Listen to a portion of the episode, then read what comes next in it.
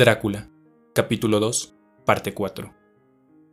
Me tomó del brazo y entramos en el siguiente cuarto, donde encontré una excelente cena ya dispuesta sobre la mesa. Nuevamente, el conde se disculpó, ya que había cenado durante el tiempo que había estado fuera de casa. Pero al igual que la noche anterior, se sentó y charló mientras yo comía. Después de cenar, yo fumé, e igual a la noche anterior, el conde se quedó conmigo, charlando y haciendo preguntas sobre todos los posibles temas hora tras hora.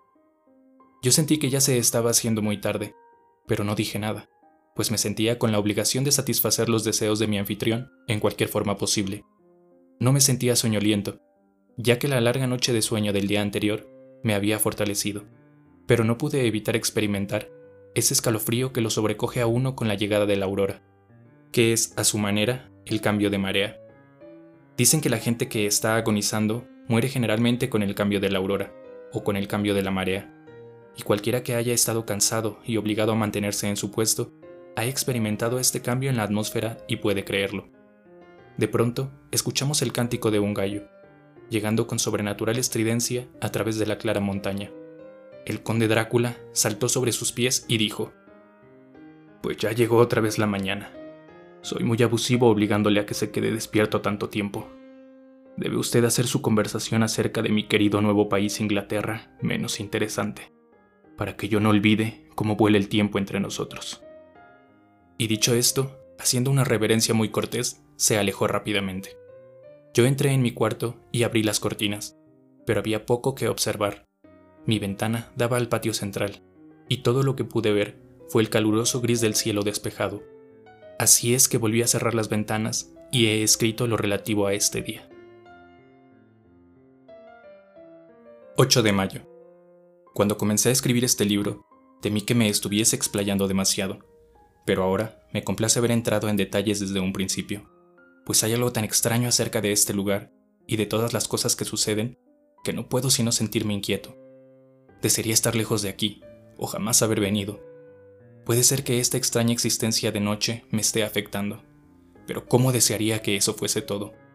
Si hubiese alguien con quien pudiera hablar, creo que lo soportaría pero no hay nadie. Solo tengo al conde para hablar. Y él. Temo ser la única alma viviente en este lugar. Permítame ser prosaico tanto como los hechos lo sean. Me ayudará esto mucho a soportar la situación. Y la imaginación no debe corromperse conmigo. Si lo hace, estoy perdido. Digamos de una vez por todas en qué situación me encuentro, o parezco encontrarme.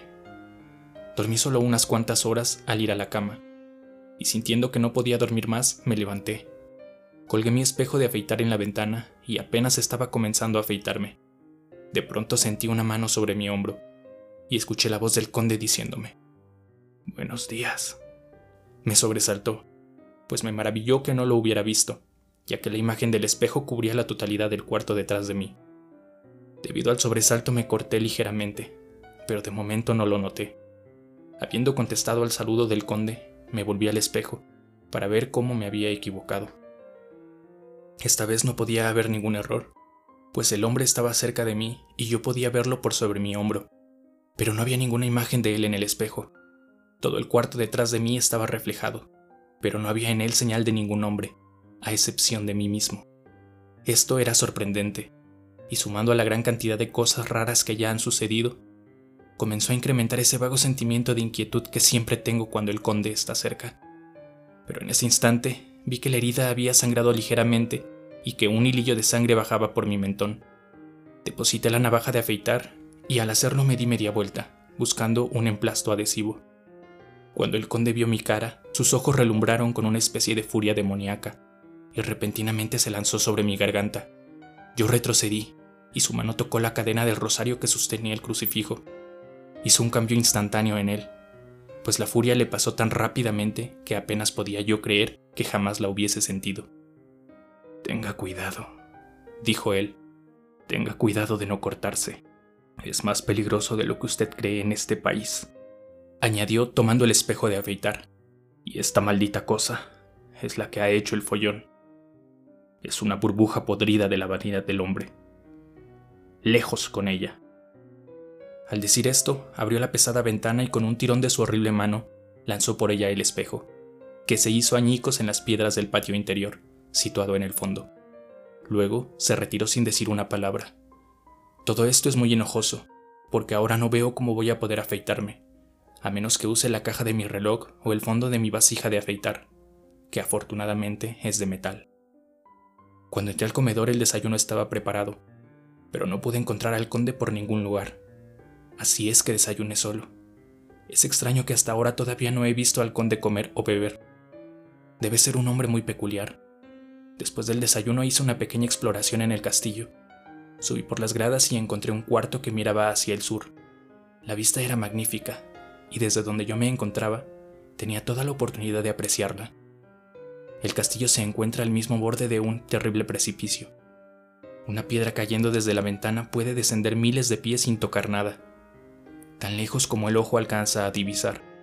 Solo se ve un mar de verdes copas de árboles, con alguna grieta ocasional donde hay un abismo. Aquí y allí se ven los hilos de plata de los ríos que pasan por profundos desfiladeros a través del bosque.